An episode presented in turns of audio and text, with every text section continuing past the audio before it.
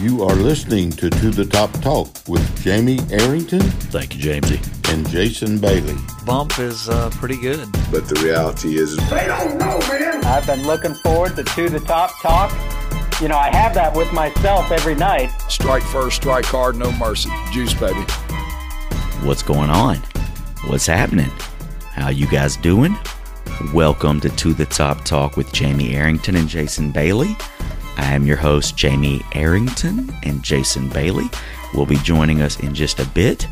We are here with your break from all of the High Resource 5 propaganda in the mainstream sports media to talk about the University of Southern Mississippi Golden Eagles to the top.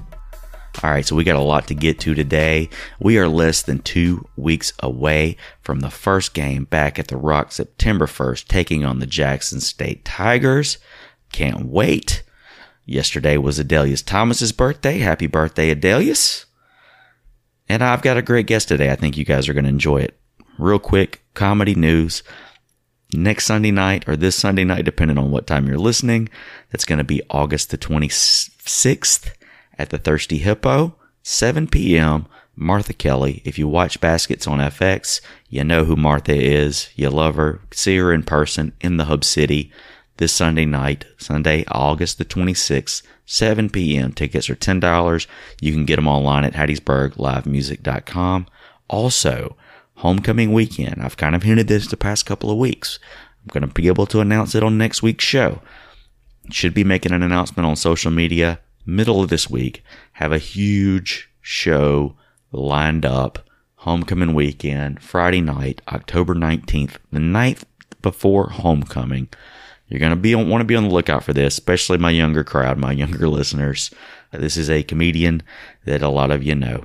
Um, I can't say what it is because we're it, the, the T's aren't crossed and the I's aren't dotted, but I'll give you a hint. There's a show, millennials love it on Comedy Central. There's two gals that are leads in the show. This comedian is on that particular show, not one of the two leads. That's all I'm going to tell you. You do the math. It's going to be a great time. All right. Anyways, let's get to this week's guest.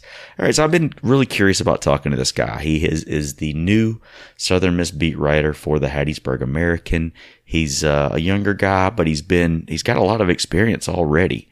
And to tell you the truth, I didn't know what to think when he took the job. But once I started reading his articles, I'm kind of impressed, as are most of the Southern Miss fans I've talked to. I think he's going to do a great job for us uh, during his tenure here in Hattiesburg. So please welcome my guest today, Nick Suss.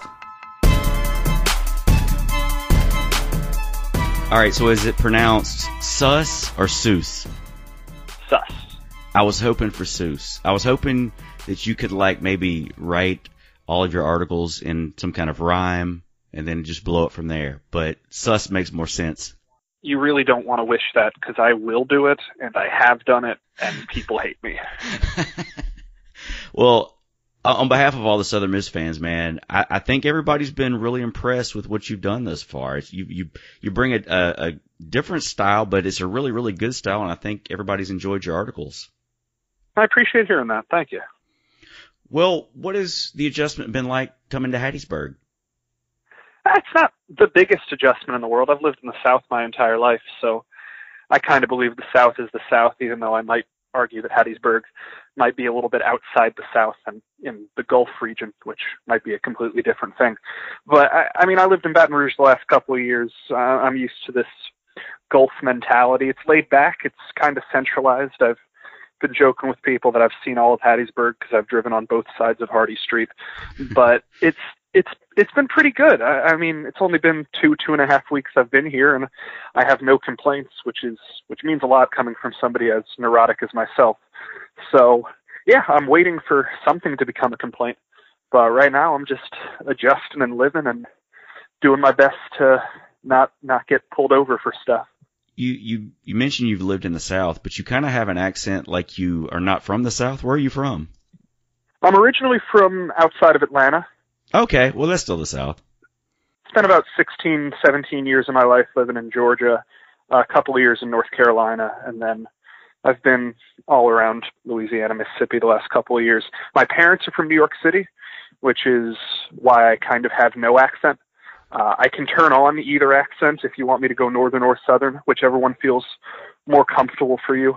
I, I've kind of lived my entire life with everybody from the north thinks I have a really thick southern accent, and everybody from the south thinks I have a really thick northern accent. And I just kind of deal with it and uh, and speak in this weird manner that I have seemed to deem as acceptable as a human being. What motivated you to get into the realm of journalism?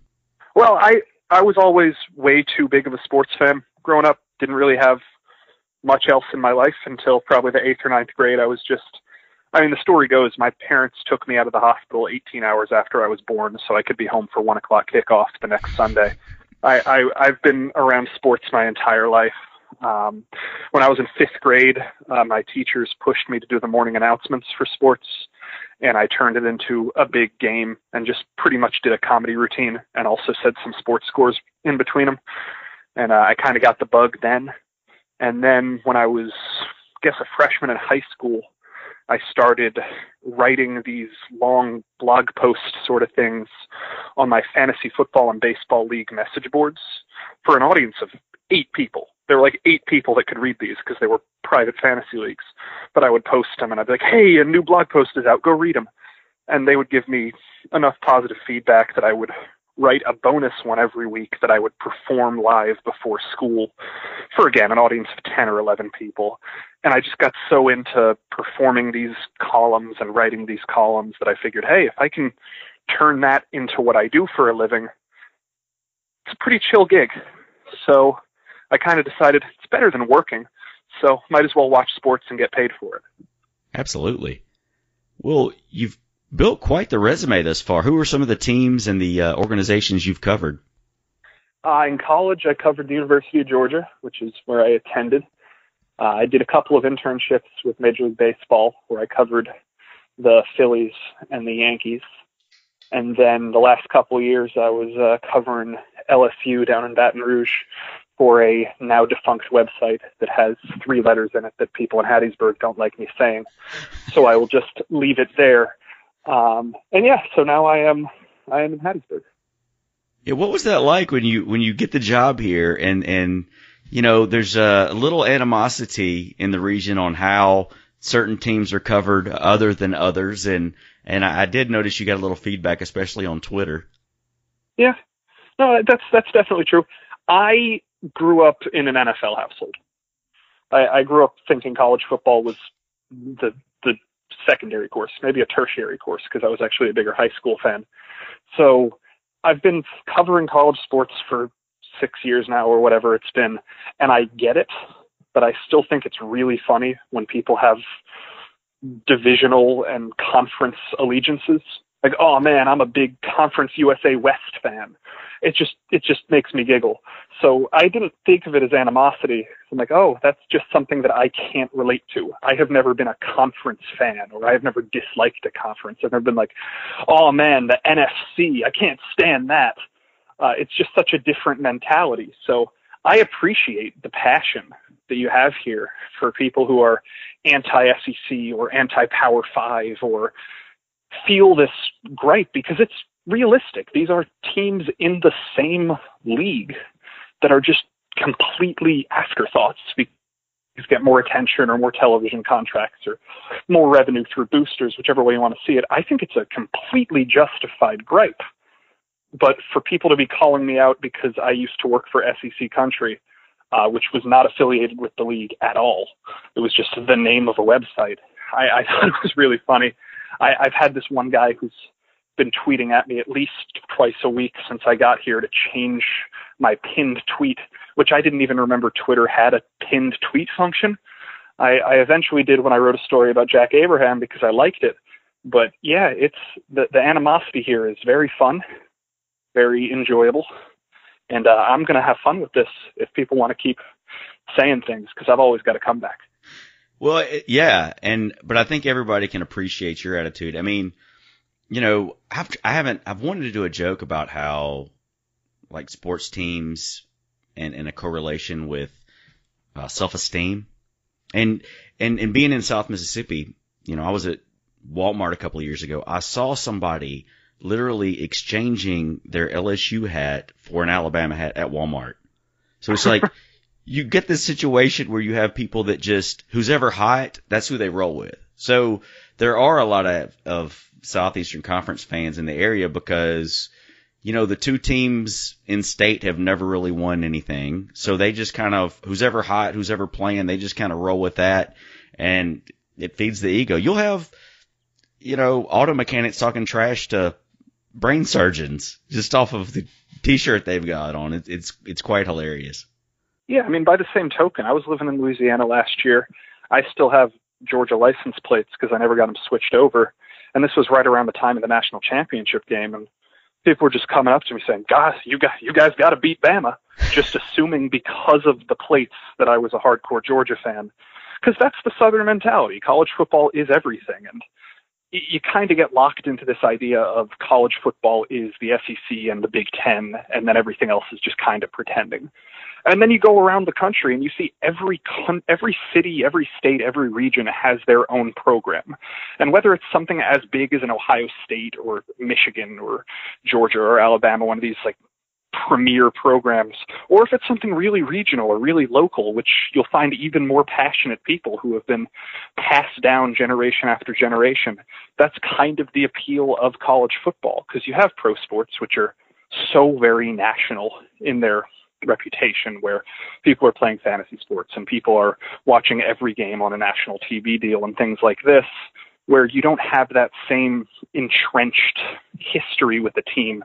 Maybe you do with baseball because baseball is a completely different animal, but speaking specifically with football, you don't have that in the pros, there would never be a team like Southern Miss in the NFL where it's this underdog passed down mentality that that's something whole unique to the lower levels or the non-power five levels of college football, and it's really fun to see. Well, let's uh, let's talk a little Southern Miss. We had a very interesting Saturday last week.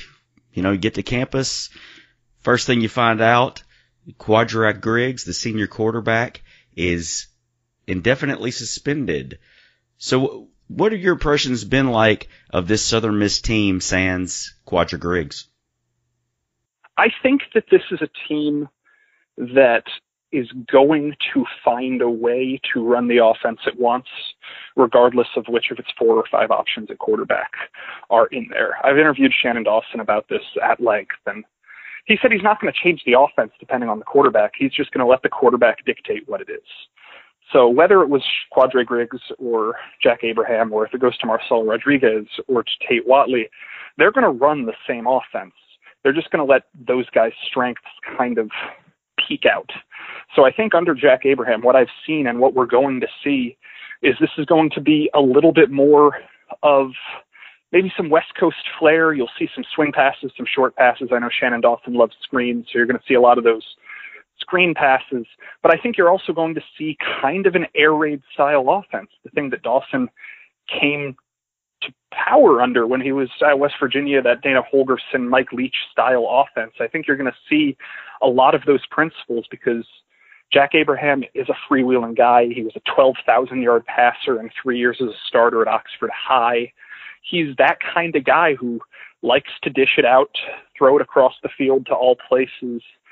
And I think that the offense, because they have so much speed at receiver, especially from Jalen Adams and Quez Watkins, who have both looked really good this spring, I think we're going to see maybe more of what Southern Miss fans saw with the Nick Mullens era than we did last year with Kwadra and Keon kind of being the double threat uh, run pass option kind of quarterbacks. We might see more of a drop back and sling it kind of offense, which I know that's historically what Southern Miss fans are used to. So maybe this will be more comfortable.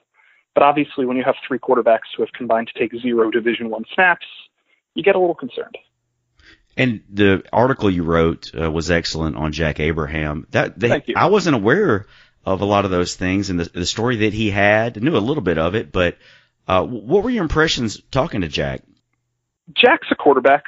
I mean, anytime you talk to a quarterback, you recognize, oh, he's a quarterback. He knows what he's saying. He's very cerebral. He's very intelligent.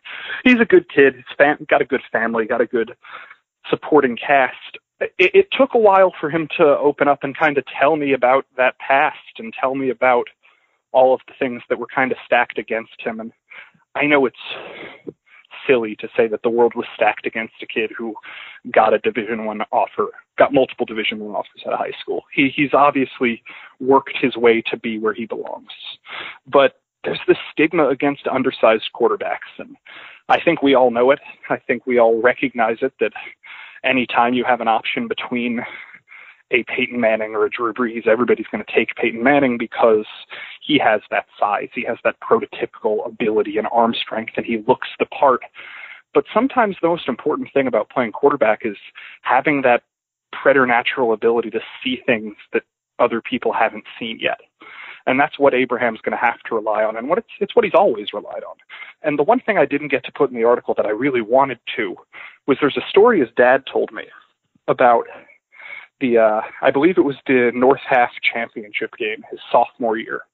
He's a sophomore. He's playing against a team with I think four Division One players on it, including Breeland Speaks was on the opposing team, uh, who later went on to Ole Miss. I'm sure some of you guys remember Breeland Speaks. Uh, and there was a second and eight, second and ten, somewhere thereabouts, and Breeland comes off the blind side untouched and just crushes Jack. Uh, ball falls out uh, trickles back about 10 yards. Uh, Jack's team falls on it, so they got a third and 20. And Jack had just been crushed by one of the most productive pass rushers in modern SEC history. Next play, Jack comes up, fires a dig route over the middle for 22 yards to continue the drive on a third and 20. And when I asked his dad, he said that was the most impressive thing or the most memorable thing he ever saw his son do in high school, which is get back up after he's been crushed. Maybe he doesn't have the size. Maybe he doesn't have the strength to overcome some of these guys and to bounce off hits like a Ben Roethlisberger. But he got back up and he stood in the pocket the next play and he kept the drive going. And that's the kind of quarterback that you're going to get from Jack Abraham, and maybe the kind of thing that Southern Miss needs to kind of cover up some of the losses the team had last year from uh, from a talent perspective that you're losing so much. I know it's been tough to really gauge given the injuries and uh, the times where they've held out certain players during certain practices. But what are your impressions of this running back squad we've got right now? With Ito being gone, I know he's going to be a lot to replace, but it seems like we've got several different running backs with several different skill sets that we haven't had in the past. It makes me think of that that scene in Moneyball, uh, the book or the movie, if you've read or seen either, where they're talking about how you don't have to replace Jason Giambi. You have to replace Jason Giambi's production. And I think that's what they have to do with Ito Smith. You're not going to have one guy who can do everything that Ito Smith does because he was the most, if not the most, one of the most productive running backs in the school's history. What you need to do is find three guys who can do what he did and use them well. And I think that's what Southern Miss has on this roster, which is a very deep group of running backs who all do things very differently. You look at the three seniors at the top. Tez Parks is your modern running back. He can catch balls out of the backfield. He can move inside and outside the holes. He's kind of your third down back, your versatile jackknife kind of guy. You have T. Rod Daniels, who is your speed demon, your get him out in space kind of guy, the let's get him into the open field and see how far he can go. And then you have George Payne, who, if he can stay healthy, is your bruiser up the middle type of guy. And if you if you mesh all three of those together and they can all stay healthy, I think you have a, a modicum of ability to replace what Ito Smith was able to do last year. Then you look at some of the younger guys, some of the less experienced guys on this roster. You look at Travenski Mosley, the true freshman, who's been getting a lot of starting reps this week because of injury. I think he has a really Sproulsy quality out of the backfield, just this shifty little guy who can also pack some thunder up the middle. If Darius Mayberry can get healthy, he is very electric. I've seen him make a couple of cuts that you can tell he's not fully trusting his knee yet, but you know the explosiveness is there. And then Stephen Anderson's like Derrick Henry sized. He is a massive human being.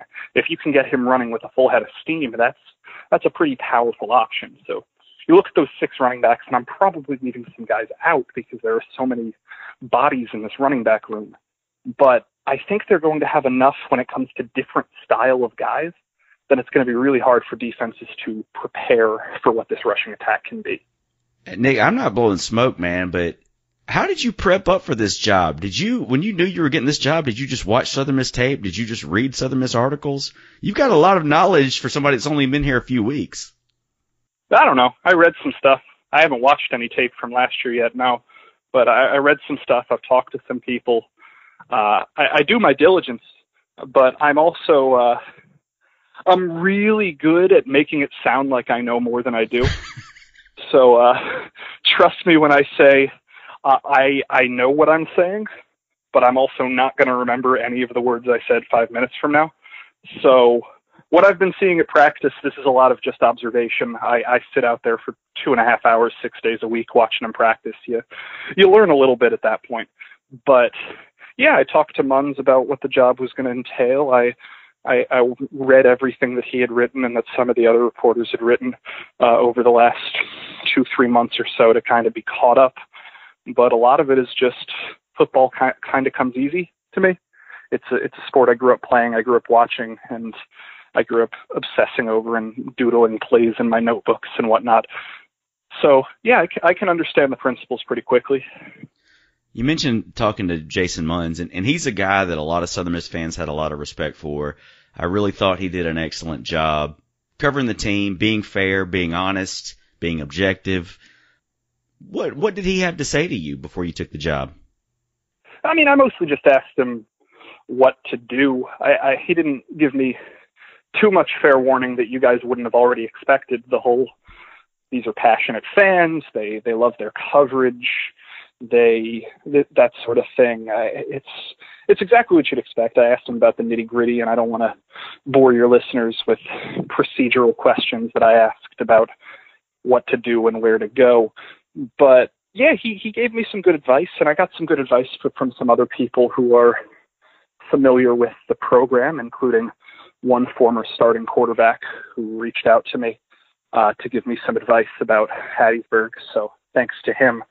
Um, yeah, it, Jason Jason was very helpful, and he still is. I, I, I talk to him probably once or twice a week just for stories and stuff. So yeah, I, I'm I'm very glad that this community embraced Jason as wholesale as it did, and I'm hoping that you can be slightly more annoyed by me, but not that much more just just a little bit more annoyed because I'm I'm a bit pestery sometimes, but in a good way, I hope.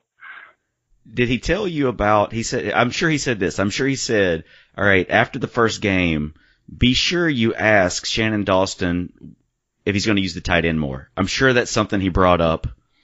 That wasn't something that Jason has brought up, but that's something that at least five people have brought up to me. So I, I'm very familiar with Shannon's relationship with tight ends. Um, so I've I've heard that story. Yes, uh, we'll see how it goes. Um, it maybe Jay Sean will have eight catches for 110 yards against Jackson State, and uh, we'll all we'll all forget about that history.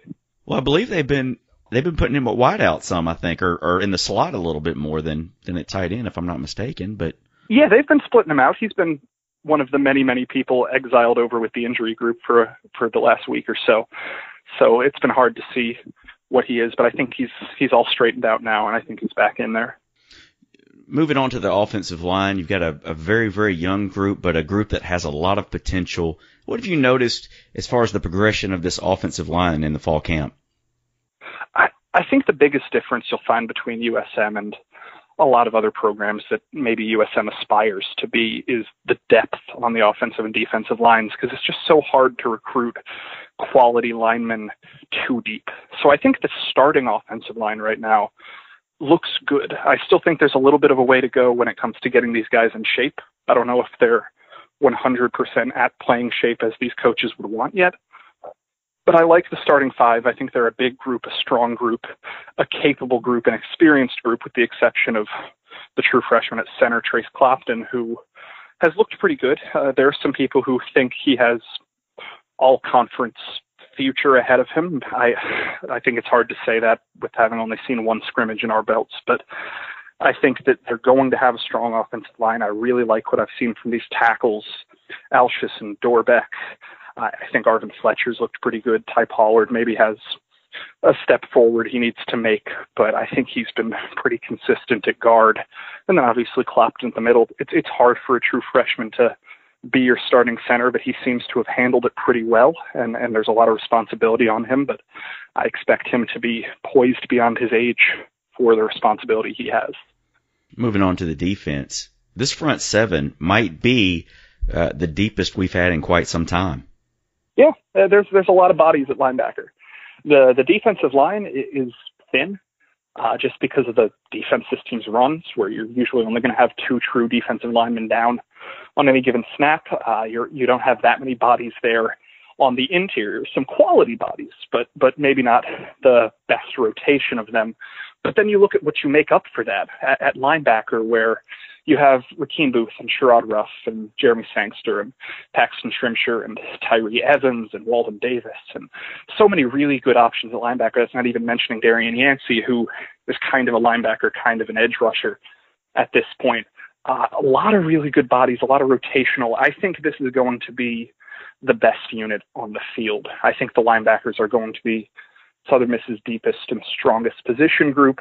I've been really impressed by all of these guys so far. Excuse me. I I think that uh, Tyree Evans coming out of JUCO has looked really good. I, I think he's going to have to learn the plays a little bit better and become a little bit more polished and developed. But from a raw ability and effort perspective, nobody tries harder than him on this field. I think Sherrod Ruff looks healthy after missing a good chunk of last year. I think he's back. Sangster, you can tell he's an extra coach on the field. He's he's the cerebral guy, and everybody knows what Racheem Boothe and Paxton Shrimsher can do. So I, I was surprised that none of these guys garnered any preseason all conference interest, especially Boothe coming off of a freshman All America season. Um, yeah, there's there's a lot of talent in that linebacking room. The only question is going to be how are you going to use them and how are you going to rotate them across?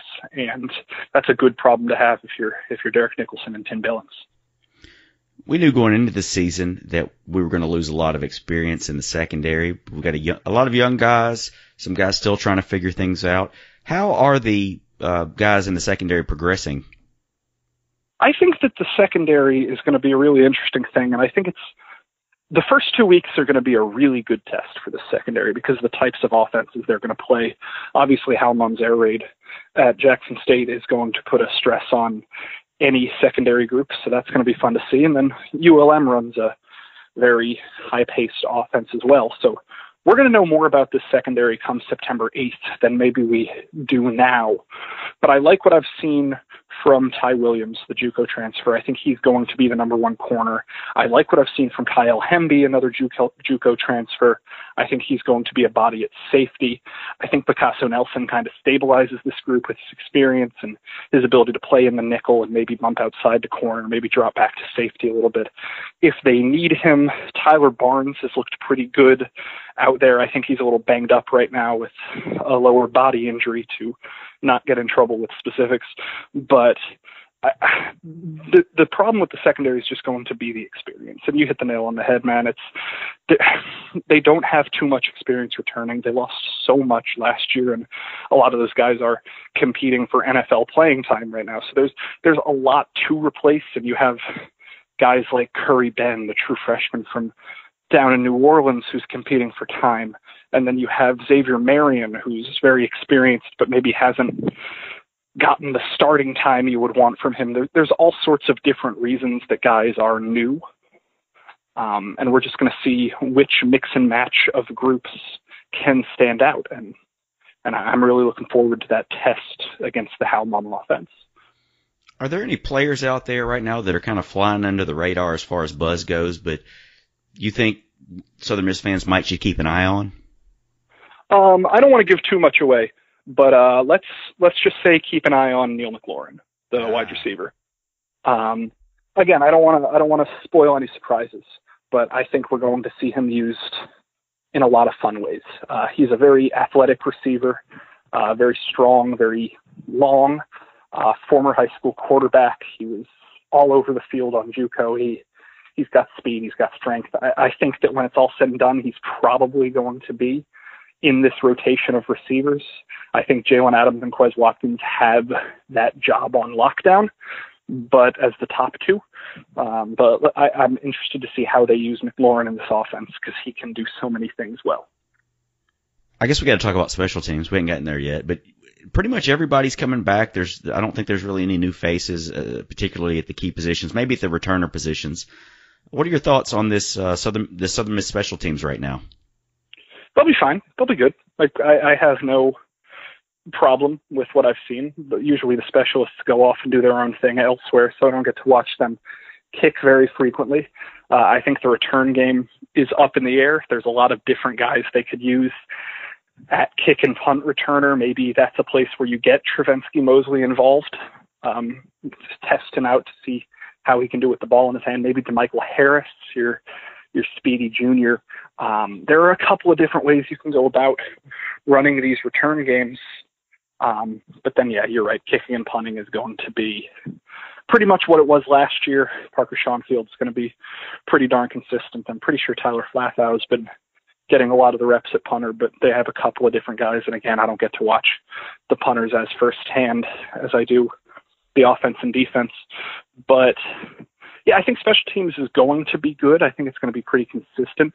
You always have questions about how a team runs its special teams because it's kind of an afterthought a lot of the times. You don't hear about it very much. You don't think about it very much, but it comes down to a sixth of your actual production. So let's see what this team can do. And I think a lot of that will be decided tonight in the team's second scrimmage of the, the fall. You've interviewed uh, Coach Hopson several times. Have you started to pick up on some of the Hop isms that he's so famous for? Yeah, I mean, so I've been told more of them than I've actually heard. I think people are much more with every coach. They're going to have three or four things that they say a lot, and everyone's going to go, "Ah, I heard it. I heard it. He said it. I heard it. I heard it." Um, but if nobody had pointed them out, them out to me, I wouldn't have recognized them. He's, again, I just came back from two years of covering Ed Orgeron. Whatever Jay says is normal and fine and completely reasonable. Um, I, I've noticed a few of them, but if somebody didn't tell me, dude, he says reality a lot, I wouldn't have noticed. He said it maybe three times since I've been here, four times. Like I know you guys tweeted about it at Fanfare. I heard him say it once or twice at Fanfare. People say things. If you've heard how many times I've said the word but or whatnot during this, if you want to go back and count, gosh, I, I say these words so many times. I repeat myself so many times. I feel for coaches. I once covered a guy who used the same five word phrase 19 times in 15 minutes. It's coaches talk a lot and they don't like doing it and they really dislike what I do for a living. So I, I give them leeway to be redundant. You mentioned what you're doing and there's been a lot of changes, particularly in print media the past few years. How are you adjusting to this and, and how do you see this medium evolving? Well, I'm pretty young, and I got into this while it was dying. So maybe I'm maybe I'm a sadist. I don't know, but I've I've worked for digital media. Uh, that's that's my background. My my internships were with MLB.com. My first two years of employment were with SECCountry.com. They were purely digital outlets that did not put out print products. Now I am back in a newspaper mold, which is what I did while I was in college. I worked for a student newspaper. I was the editor in chief of a student newspaper. I've I've seen production sides and I've also seen purely online sides. And I don't think there's a right answer. I don't think there's a wrong answer. I think people want to read about their teams. I think video is great. I think podcasting is great, but it takes 45 minutes to listen to a 45 minute podcast. I wrote a 1300 word story about Jack Abraham. You can read that in two minutes. Uh, people, it's faster to read. So I do think that there's always going to be a market for reading. And I, and I look at the, clicks that I've gotten since I've gotten here, and that supports it. There are a lot of people who really do like to read about this team, even if it is one of the smaller market teams in Division One. Where I think this industry is going, I'm not the doom and gloom kind of person. I don't think clickbait is that bad. I also don't think paywalls are that bad. I think whatever you got to do to make money, do it. Like, if we really are a capitalist society, which maybe we are, maybe we aren't. Who knows what exists anymore? I don't want to get into uh, nihilism and whatnot, but gosh, journalism's weird. I, if it was up to me, I'd write seven stories a day. but obviously that's not good business. I also don't think it's good business to write three stories a week behind a paywall. People are going to consume media the way they want to. And I don't want to get pretentious about this, but my goal is to do what the most people want. And if that means practice reports every day, I'll do practice reports every day. If that means magazine style features once a week, I'll try to do one a week. If that means uh, write 12 stories on a Saturday after a game and then write nothing for four days, maybe that's what I do. But I think people will always dictate trends more than trends will dictate people. So as long as there are people who are interested in reading about Southern Miss, I'm going to write about it. We appreciate you coming on the show, Nick. Do you have any final words for Southern Miss fans and any final thoughts on this upcoming season? Oh gosh, I'm sure I'll talk to you a hundred more times before the season's over. So I don't want to blow everything out of proportion day one. But yeah, I'm uh, I'm happy to talk about the nitty gritty. I'm happy to be here and give you position updates like that. But if y'all ever want to get loose and just make jokes about it, I know this is a pretty loose podcast, so just let me know, and I'm willing to uh, be game.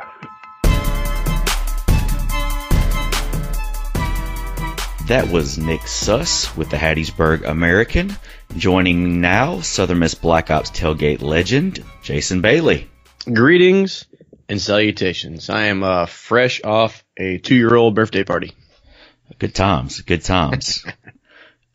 uh, so obviously, if you just listened to the interview with Nick, uh, we recorded that yesterday before the scrimmage. The scrimmage actually took place last night. This is scrimmage number two. A few ins and outs from the scrimmage. It it seems like, from all accounts, that the defense on the night, uh, the defense was all over the place. The offense struggled. Hopefully they can get it together in the next couple of weeks. You know, starting with the quarterback position, Jack Abraham, 13 for 29 with three touchdowns, one interception for 127 yards. Um, those TD receptions were of, our TD passes were of three yards, three yards, and 48 yards.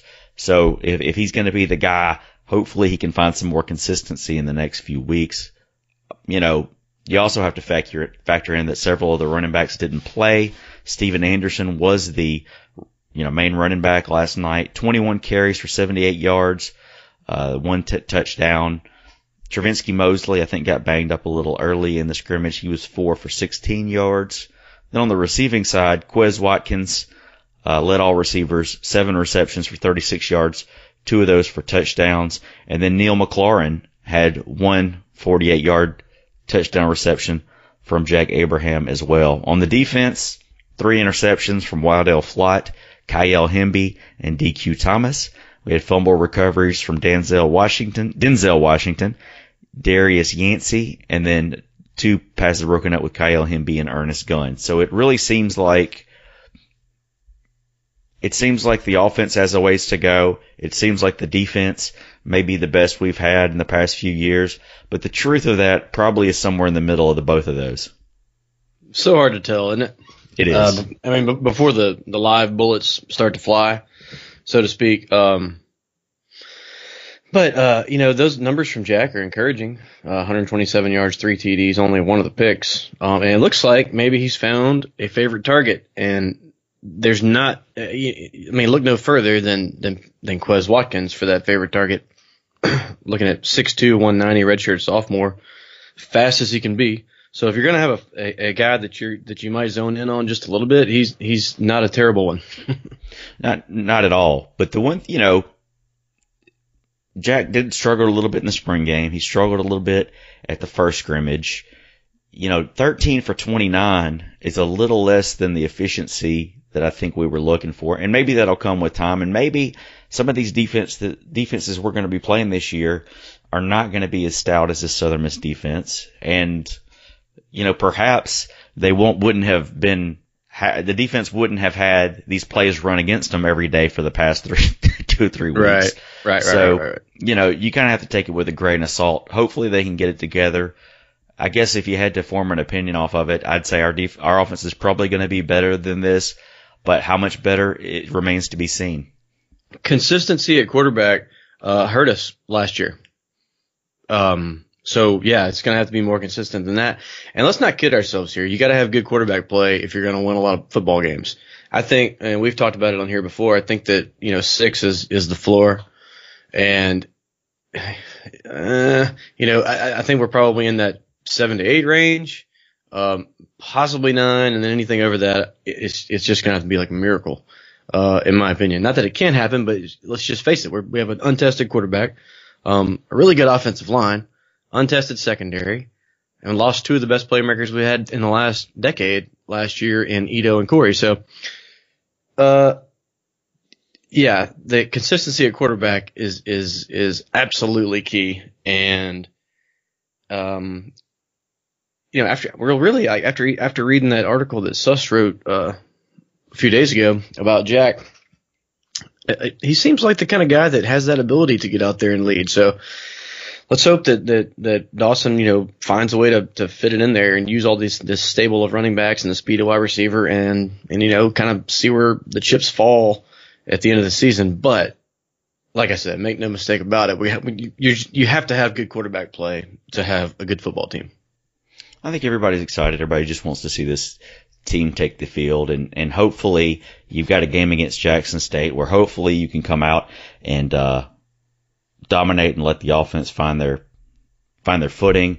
You know, the the the next game, the game against ULM, could be a little challenging. Uh, you know, they were they were game last year, although we, I think we won by a couple of touchdowns if I'm not mistaken. But you know, they're another year into their system, and I don't know if you saw this, but Brett Favre mentioned on Twitter that uh, Doug Pederson, his former backup and current head coach of the Philadelphia Eagles, is going to be at that game. So they're going to meet up at that game at the ULM game. Huh. Um, you get to see both of them out there, so that'll be That's cool. pretty cool. Yeah. Hey, ULM. I mean, they they're scary to me. I mean, and, and not not that I'm not looking past Jackson State. You got to win the first one. Go one and zero. Um, but when that day when that game does come up, you know that's I know that's a game that they're looking forward to. Um, I've actually already talked to a few of their fans. I know are coming to the game you know, hit me up for where to go eat and all that kind of stuff, and where you tailgate, and where you park, and everything like that. Um, but they're pumped and they return like everybody. yeah. So, so yeah, let, us let's get this first one. Let's work some kinks out. Um, like you said, hopefully just dominate and um, see a bunch of guys play. And uh, and you know maybe this and this is also where that that new red shirt rule could come into play, right? Uh, you right. can go ahead and get some, get their feet wet early, and maybe you don't play them again for a while. But if you do, you still got that four game cushion. So that's that's that's going to be immensely beneficial. And you know, one thing I was thinking about earlier, man, just kind of going off subject here. Um, when I was doing the mascot thing back in the day, we talk about Jackson State. Wavy Dave and Seymour did not like each other at all. did not like each other. And the guy that did Wavy Dave, he did it for like over a Wavy Dave. Yeah, yeah. Wavy Dave. Wavy. I don't what, you know if what, they still have it. Yeah, well, what is their mask? Aren't they? I mean, it's a tiger, right? Yeah, it's a tiger. Yeah, Wavy okay. Dave was, and he rode on a unicycle. I think he he he he died of like a heart attack a few years back, but yeah, we did not like each other at all. But I've never had any. You know, I think when when the last time we played Jackson State here, I think all the all the Tigerettes or whatever came in they used our little changing room, but they were all sweet. So, but I never had a problem. But Wavy David Seymour did not like each other at all. So I don't think that bad blood still exists. You know, it's a game within the game later. there. Game within the game. But hopefully it'll be a good time. Um, the athletic department sent out an email this week uh, or press release with some of the other changes to the fan experience. A lot of this we have talked about on this show the past few weeks. A lot of it we're excited about. A lot of it has been needed to be done for a long while. But just to kind of reiterate some of these changes, as well as some things we did not know about until this came about, and some things I'm actually curious about. So it starts off talking about the new sound system. They're going to have a new state of the art sound system ready to go in time for the 28 season opener. The new system should allow for increased volume to all areas of the stadium, where, especially where we sit in the end zone, mm-hmm. as well as e- increased clarity from the video board, PA announcers, and referee mics. I mean, you just kind of had to wait for everybody's reaction before you knew what the call was. That's that's that's very true. And um, You know, it seems like we should we would- we would have heard some of that. You know, we're really close to uh to the first game here. We're within two weeks, right? Um, I hadn't heard anything. I mean, as far as like stepping out my front door, we live so close to the stadium, you can hear them firing that thing up. So, in the next couple weeks, I look to start hearing some of that, and uh, I might sneak over there and see if we can't get a sneak peek on the uh, new clarity of the um jumbotron too. Oh, absolutely. Inside that stadium looks so good, man. I, I I know that a lot of people listening, uh, the first time that they see it will be probably that first day or maybe the Friday before. They're going to be stunned at how clean this thing looks and just what a what a just a fantastic job that pressure washing did. It's, it looks like a brand new stadium inside. It really does, and, and I'm looking forward to seeing the, the that one the one side uh, when we were there last week looked amazing. The other side it was really tough. I mean, it was tough to, to, to tell, and it was kind of tough to see for the angle we were at. But once they get it painted and everything, I'm really curious to see how it's going to look. You talk about aesthetic enhancements that we're talking about now: pressure washing of the bleachers, replacement of faded banners on the east and west sides, um, and then the paint. They they painted the steps Right. uh, gold. So tight. It's gonna it's gonna look a lot better than it did last year. Some other things um, they mentioned Aramark, which handles the concessions. They're gonna have some new additions for 2018. Chick Fil A will be served in stands on the east and west side of the stadium. So we're going to have a little hike to get to our Chick Fil A, but at least we can get to it. At least we can get to it. And there's really, Yeah. to be fair, there's not really a place to put it over there. I mean, I wish we had more selections in the end zone, but it's just kind of tough with the logistics of everything over there. But uh, yeah, so we, we can walk over. They're gonna also going to have Polk's Meats Mm-hmm. back serving the hot dogs and sausage dogs. I know that uh, you know they have some some Southern Miss alums that kind of handle that company, so that's pretty cool that they're they're back in the mix here. They're also going to have a new food truck on the West Concourse serving specialty items. I saw a few of them over there last year, but um, I'm curious to see how that's going to. And most of the time, to be honest, I really don't need much concession stand because we've already been concessed up before we head in the stadium. Uh, uh, I agree. So, but I'm glad for the for the total fan experience. I think Chick Fil A is a big deal because, gosh, there there may actually be a line. I mean, you look at that line that's on 98 every day. There may be a line around the stadium just for Chick Fil A, Yeah, they'll have somebody running around the corner with a headset on, getting the getting the orders ahead of time. bringing the iPad around. That's awesome, man. Th- th- those are two huge gets. I mean, Polk's and Chick Fil A, um, just you know, household names. Everybody around here. So, yeah, anything that's gonna put more butts in the seats and give somebody another reason to get their, you know, you know what, out to the rock on Saturdays. And hey, this is a Saturday, unlike the Atlanta Falcons, so we can use our Chick Fil A. Right, we don't change it. You know that when when it's on a Sunday, the Falcons they they flip the board and it says the name of their little restaurant is called Fries Up. so we could have a, a fries Of course it is. Hey, ap- apologies to Ito Smith if uh, you're listening, Ito. I know you catch every single episode. Um, also, some more notes. Spirit Park will look a little different for the 2018 season. Junior Eagle Funland, which was located on Pride Field and in front of the Payne Center in 2017, will move to Spirit Park for 2018. That's the area in between the old, I guess, Scott Hall all the way over to Van Hall, um, little grassy knoll area there where they've had concerts and stuff the past few years. Um, they're going to have inflatable bounce houses for kids. Cost is $5 for unlimited play and free to Seymour Sidekicks Club members. In addition, Junior Eagle Funland will feature a themed area each game. The themed area will be a, offer a different unique edition each week. Certain games will include touch a truck display, carnival, military displays, race car displays, and more. So, um, I never really venture, venture past the rock on that particular side, but that's pretty cool for the fans that do. Um, that, that was quite the hike heading over to Pride Field for Junior Eagle Funland for those that partaked in the festivities. So it's cool that they've got it a little bit closer there to the stadium. Now this is something we probably need to, I'm really curious about. Okay. So it says two things. Team Run Out will will see a reimagining for the 2018 season. The Run Out will feature more music, video, pyrotechnics, and engagement with the crowd. So I know that's something that we've we've kind of recycled video clips. You know that that nightmare video that would come on. Uh, I guess in the fourth quarter we've been using that for probably 10 years now. so Yeah. I'm I'm just excited to have something fresh out there on the video board. These guys have apparently just um, done everything that we complained about. Yeah. Um, since last year, I know they got here and they were under the gun and didn't have any time to fix a lot of stuff last year, but uh, they recognized that it needed to be fixing, and they did it. So, and you know, and they put just enough out there to get me curious. Uh, a lot of people have asked me like, man, what are they going to do? What are they going to do? Because they, they think that I'm in like in the meeting or something, but, uh, I don't know. And, but, but it sounds exciting and it sounds like something else is going to engage, engage the fans. And didn't they also say something, um, in that release about, uh, like the band and the students or something? yes, that's that's that's part two. Oh, okay.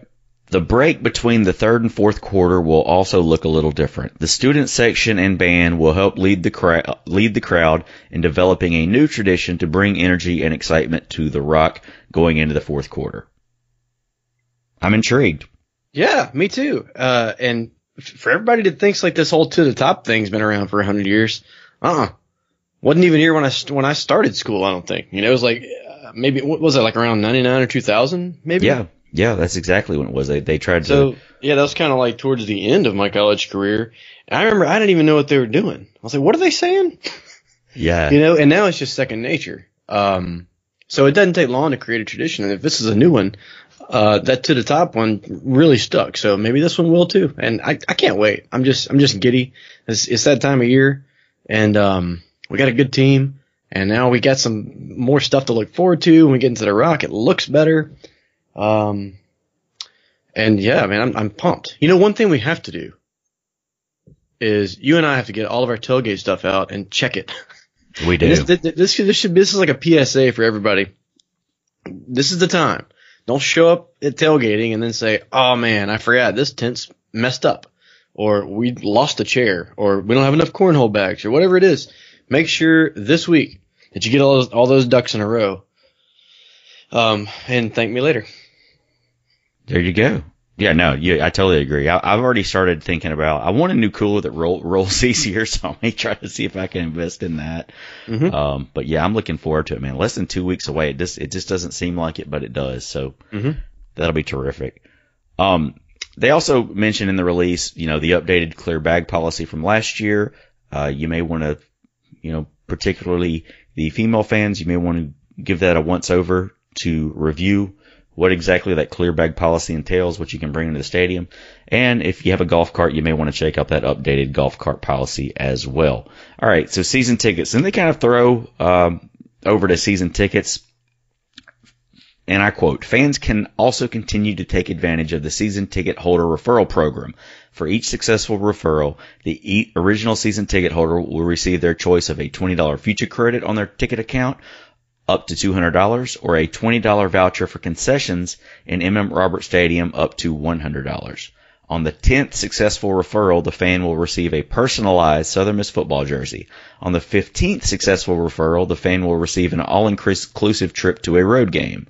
To participate, fans should contact the ticket office at 1-800-844-TICK or fill out the form they have attached on the website.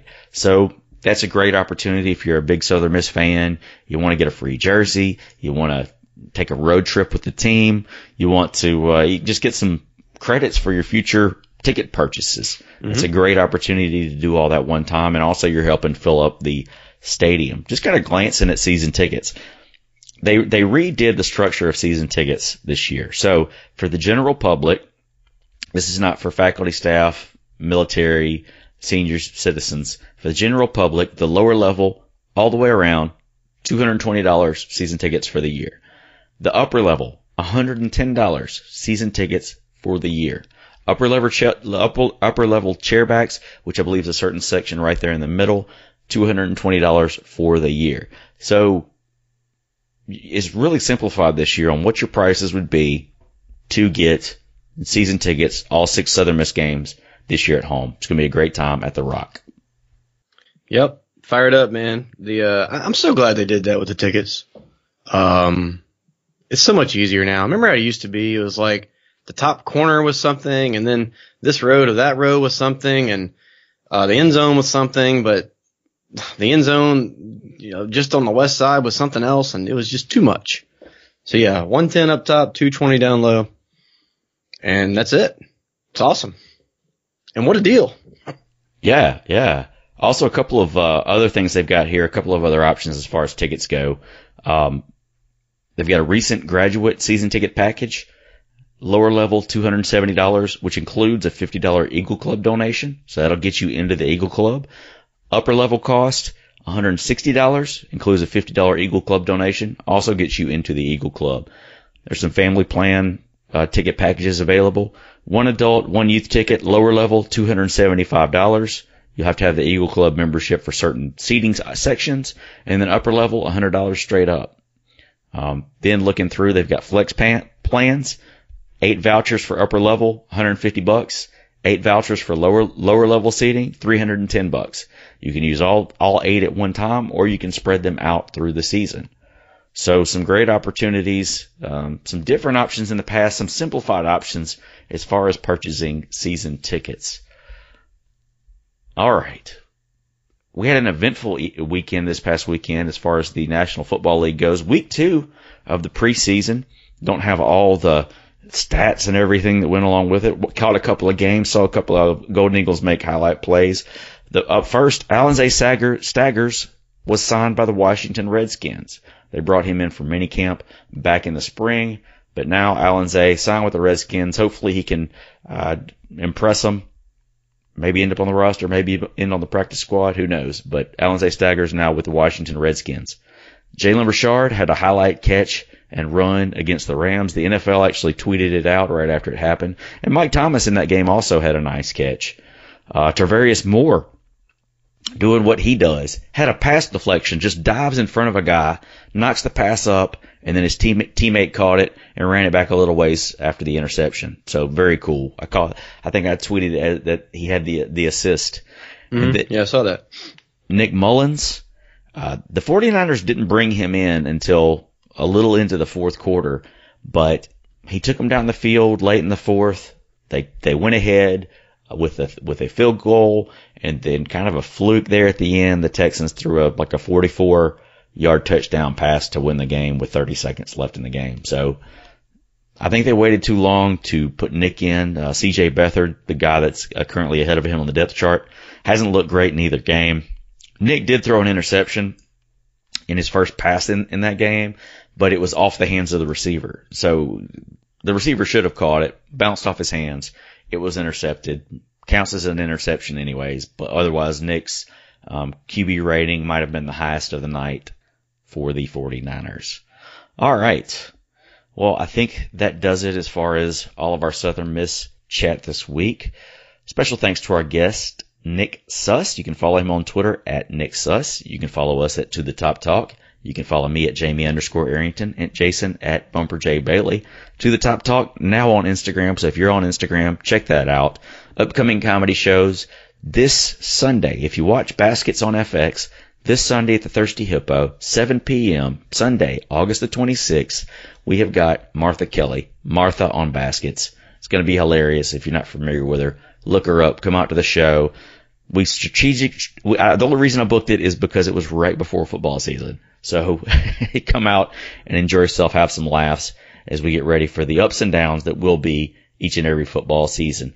Also, like I mentioned at the top of the show, big announcement coming middle of this week. Huge comedy show coming to town, homecoming weekend. So be on the lookout for that. All right. I think we've covered it all. Jason, you have any final words for the Southern Miss fans? Uh, buckle up, uh, get your popcorn ready, test out your tailgate gear, and we will see you at the Rock. Look for To the Top Talk with Jamie Arrington and Jason Bailey on iTunes, Google Play, SoundCloud, iHeartRadio, and Stitcher. Subscribe, give us a rating, give us a review and whatnot. If you like the show, tell your friends. If you don't like the show, tell your friends. And as always, Southern Miss to the top.